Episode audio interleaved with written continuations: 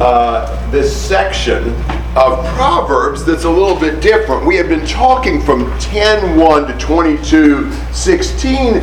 The Proverbs are quite random. Almost every verse is a new subject. But starting in 22:17, we have more groupings of Proverbs. Now, a lot of times there are two verse groupings, three verse groupings, every once in a while a one verse grouping, but it's still clustered more.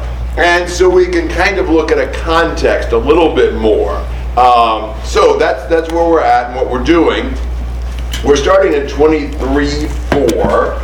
So would somebody read 4 and 5? Do not weary yourself to gain wealth. Cease from your consideration of it. When you set your eyes on it, it is gone. For wealth certainly makes itself wings, like an eagle that flies toward the heavens. Okay, that's pretty clear. What's he warning us not to do? Yeah, don't wear yourself out to get rich. Do people ever do that? Yeah, that's right. You know, that is such an obsession for people. Their materialistic focus just drives them to do more and more and figure out more ways and schemes to get more wealth so they can have more stuff. And when we have that mindset, it's really not good for us. For one thing, it's not good for us because of verse 5. What happens with riches? Yeah, they sprout wings and fly off. it's amazing how quickly you can lose things. The accumulation of half a lifetime can vanish in a half an hour. If, uh, you know, because all sorts of things can happen. You know, fire, uh, the economy tanks, the stock market uh, crashes, uh, uh, so forth and so on. There, or you die. and you lose it all. So you put all this effort into getting more and more and more, and then suddenly it's gone. Wow. The more you get, the more you have to lose. So don't put so much focus and effort into getting. And remember, with everything you get, your tendency is to just crave more. It's rare that we get to where we think, well, I've got plenty, I don't really want any more. you know, we always want a little bit more than what we have. And so often we go to way too great a lengths to try to get it. Comments and thoughts on that? Chris? How do you know when you're putting too much effort? I mean, you got to put something into it. What would you say about that? What would be too much effort?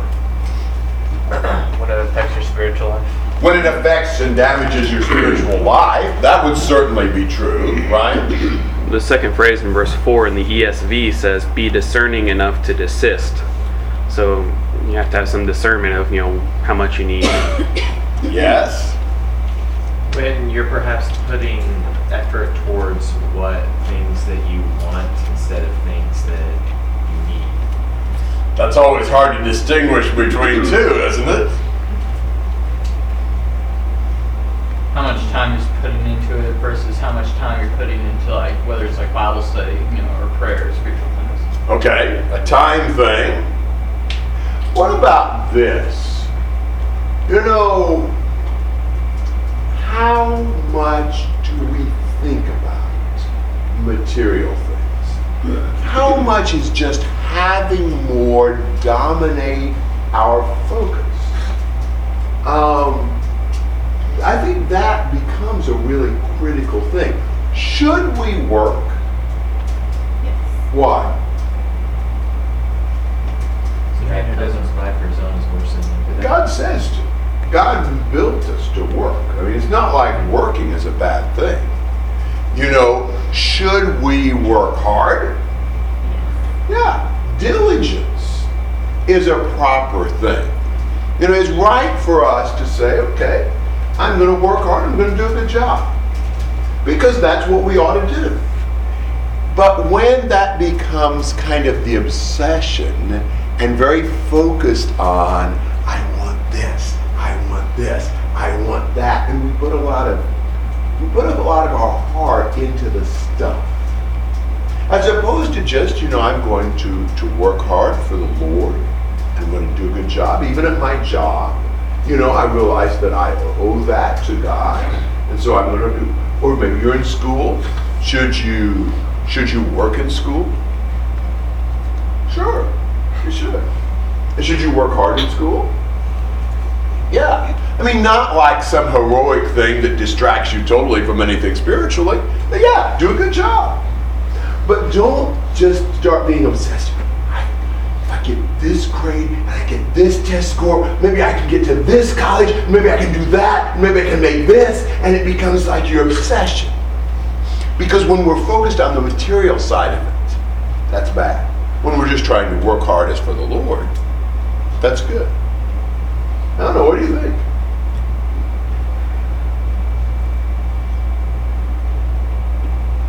Uh, Those are some of my thoughts. I mean, there- there's a lot to think about with that, and the balance is tough. Well, how about uh, six to eight? We're in Proverbs 23, six to eight.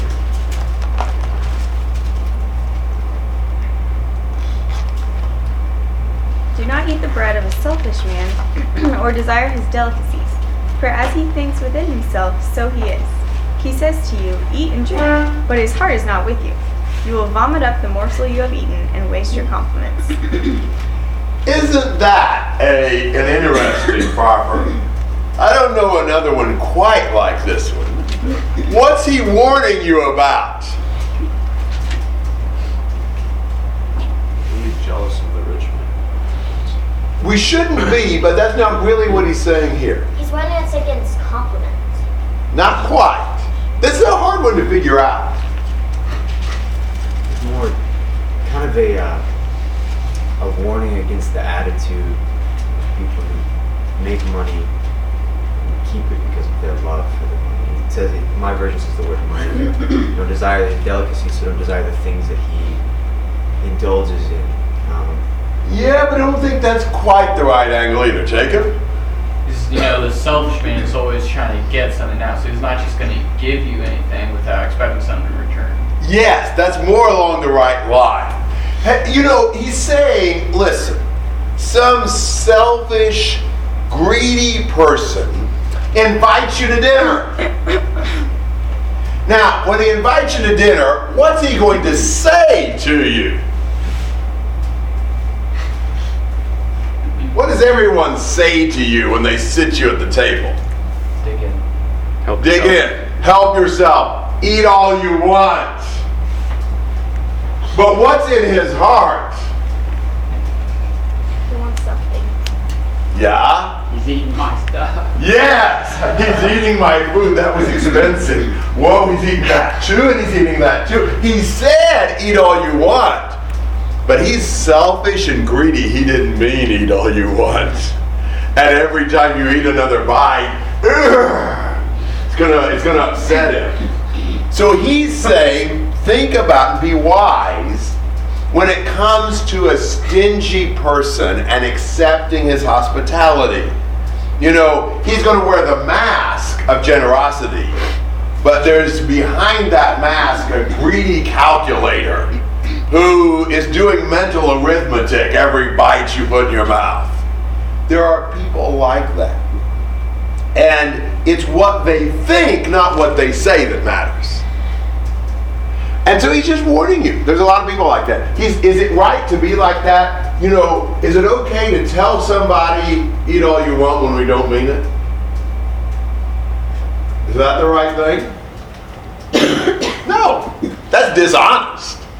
You know, but he's warning us there are a lot of people like that in the world.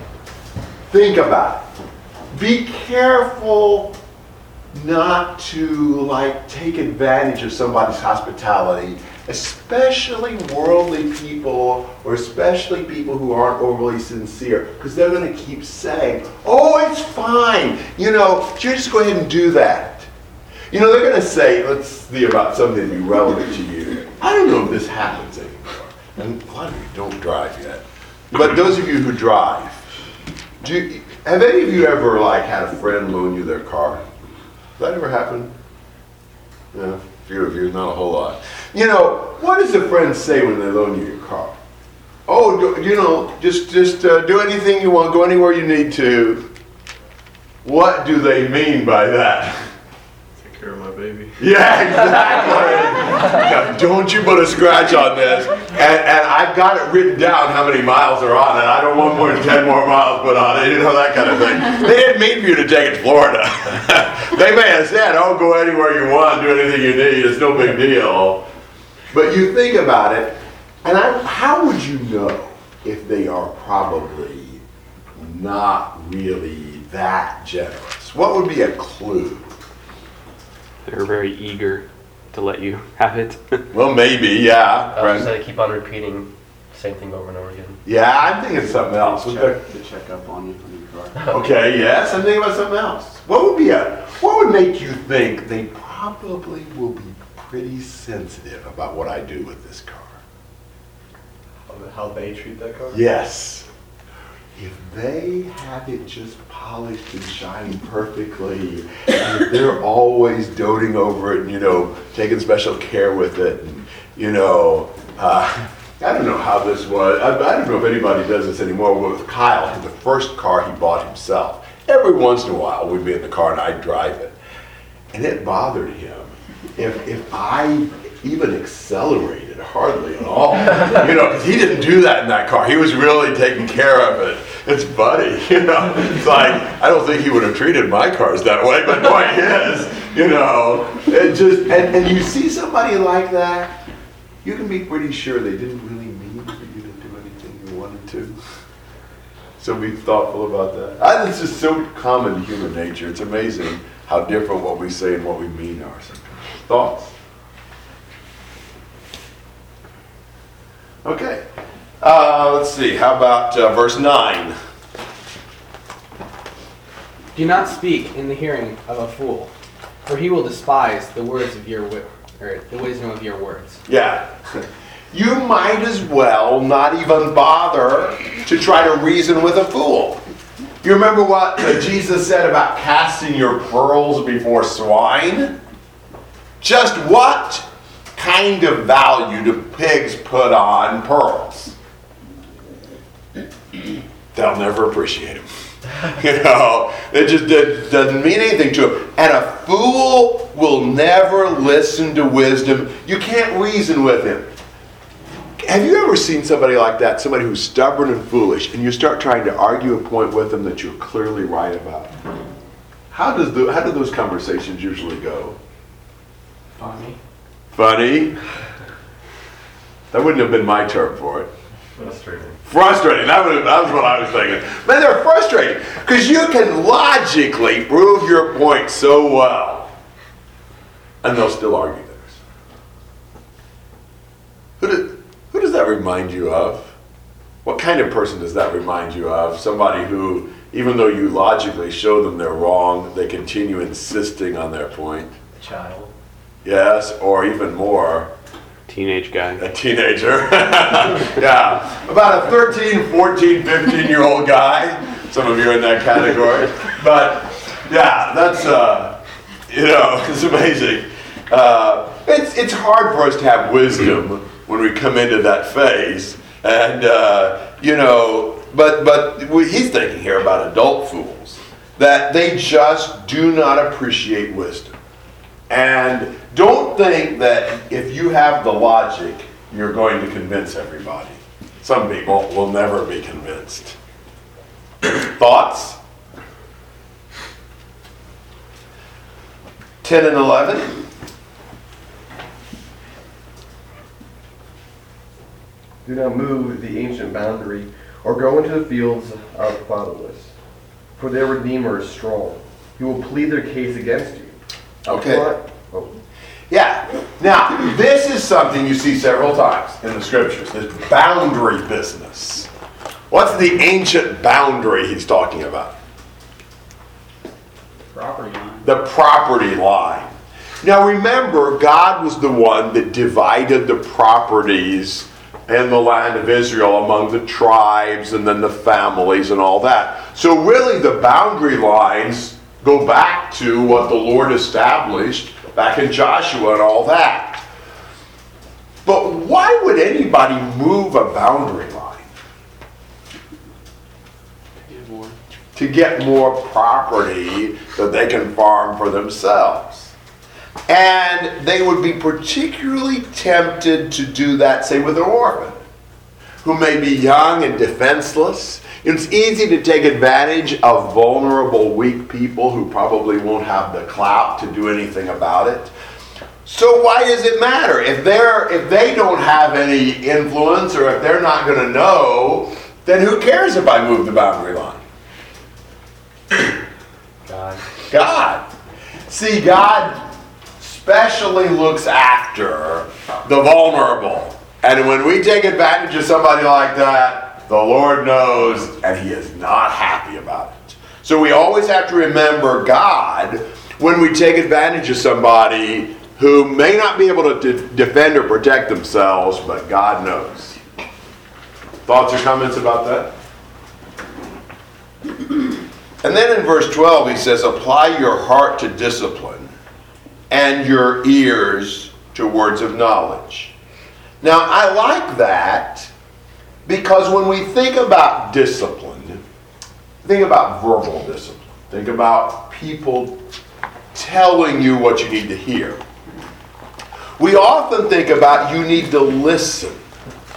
You know, you ought to listen to the person who's correcting you. But this goes a step farther.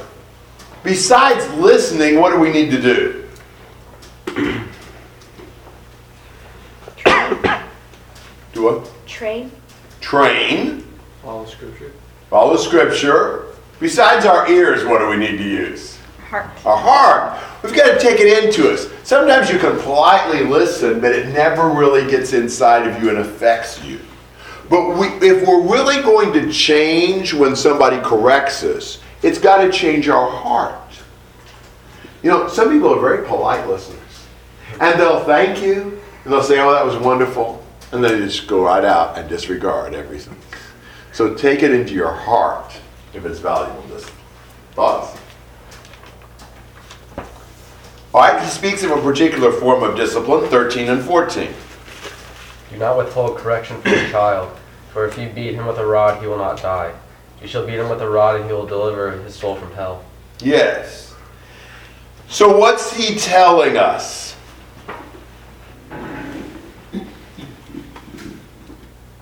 Discipline is good. Yeah. Disciplining who? Children. Children. Um, why is that important? Something.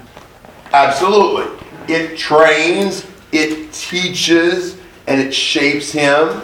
Now he says, don't hold back discipline from the child. Although you strike him with the rod, he will not die. You know, when you spank a child, the child may think he's going to die. but you won't, he won't.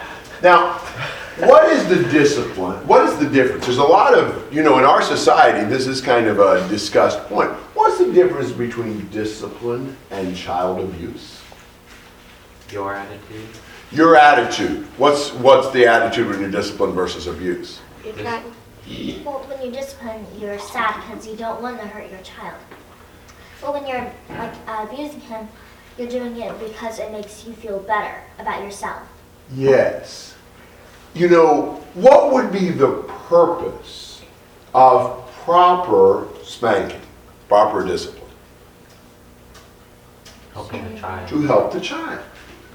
If you are, if, if, if- say it's your child, I realize most of you don't have them yet, but you need to think about when you will. You are not spanking your child if you're doing it properly because you're upset, really aggravates you, and you're just mad, and so you hit it. That is not discipline. That's just our selfish expression of anger. But that's not discipline. Let's see if I can figure out how to, that? Maybe. Um, that, that's not discipline because it's self-focused. It's, it's, you know, it's just me being upset and me venting my anger. When you really properly discipline, you love the child and you're doing it because that's what you believe is best for the child. That's not always the way people discipline. Discipline, in quotes. You know, sometimes parents are like, you made me mad. You know, you hurt my whatever. I'm gonna beat you. That is that is horrible. That's never the right thing. But what if you don't spank a child? What if you don't discipline them properly? You just kind of let it go. What might? What's going to happen? End up in prison. They're gonna think that it's okay. They're going to think it's okay. They're going to. Okay. Yeah, they're going to think it's okay. They're never going to learn. They need limits set that they have to respect. They need to learn to respect their parents. That's a part of what God intends. You know, and so if you don't correct your children, what kind of an adult is he going to grow up to be? More than likely. Undisciplined. You know, it, it hurts a child. It- most of the time, I think children would do better with too much rather than too little discipline. That's my observation about it. Now, what we want to do is lovingly and firmly discipline our children to where, you know, they are, uh, they are shaped and guided. Let me give you an illustration. What if you tell your child, you know, don't touch this screen? And he looks at you and he touches the screen, but it doesn't matter a whole lot. And you're, you're talking to somebody on the phone, and this and that's going on, oh, whatever, you know, I don't worry about it. But then let's say you have this uh, situation uh, where the child wasn't doing anything wrong, but at the table one night, accidentally, he knocks the milk over. And it spills over everything, and it messes everything up. Now, when are you most likely going to want to discipline your child? When when he frustrates you. But what's he going to learn if he accidentally knocked the milk over and you spank him? How is that going to help him? I don't think it will. This was not defiant. This was an accident. Now, I understand if he disobeyed you, and in the process he knocked the milk over, the disobedience would need to be disciplined. But just because it had a bad consequence, but it wasn't disobedience, it wasn't rebellion, it doesn't need to be spanked. We just pitched in and we work on getting it cleaned up. You know, it's okay that he has to help with the consequences of even his accident. That's reasonable. But not that he's to blame for that. But when you told him not to do this and he does it, but you're distracted, you don't want to have to deal with it. What does he learn? It's not that big of a deal. It doesn't matter if I obey my parents or not. At least sometimes it doesn't matter. I don't understand. Sometimes it does, sometimes it doesn't. Do you see how the child doesn't learn to respect authority? When parents are very inconsistent in their discipline, the child just learns, who knows? Sometimes dad's in a bad mood. And, and I hear parents saying that. I hear parents saying like, you know, I'm really, I'm really tired tonight. Better not do anything. Well, so what's the discipline based on? How the parent feels, not guiding the child in the right way. Now, you can, some of you are probably thinking about times your parents have done that, but I'm not trying to critique your parents. I'm trying to help you think about how you can be the right kind of parent. Um, let, me, let me ask you this Whose responsibility is it to discipline our children? God's, and then who did he give it to? Parents. Parents, yeah. You know, I can't just farm that out to somebody else. Well, maybe maybe these people discipline my children. That's my job. As a parent, I need to get involved with them and love them enough to discipline or correct them.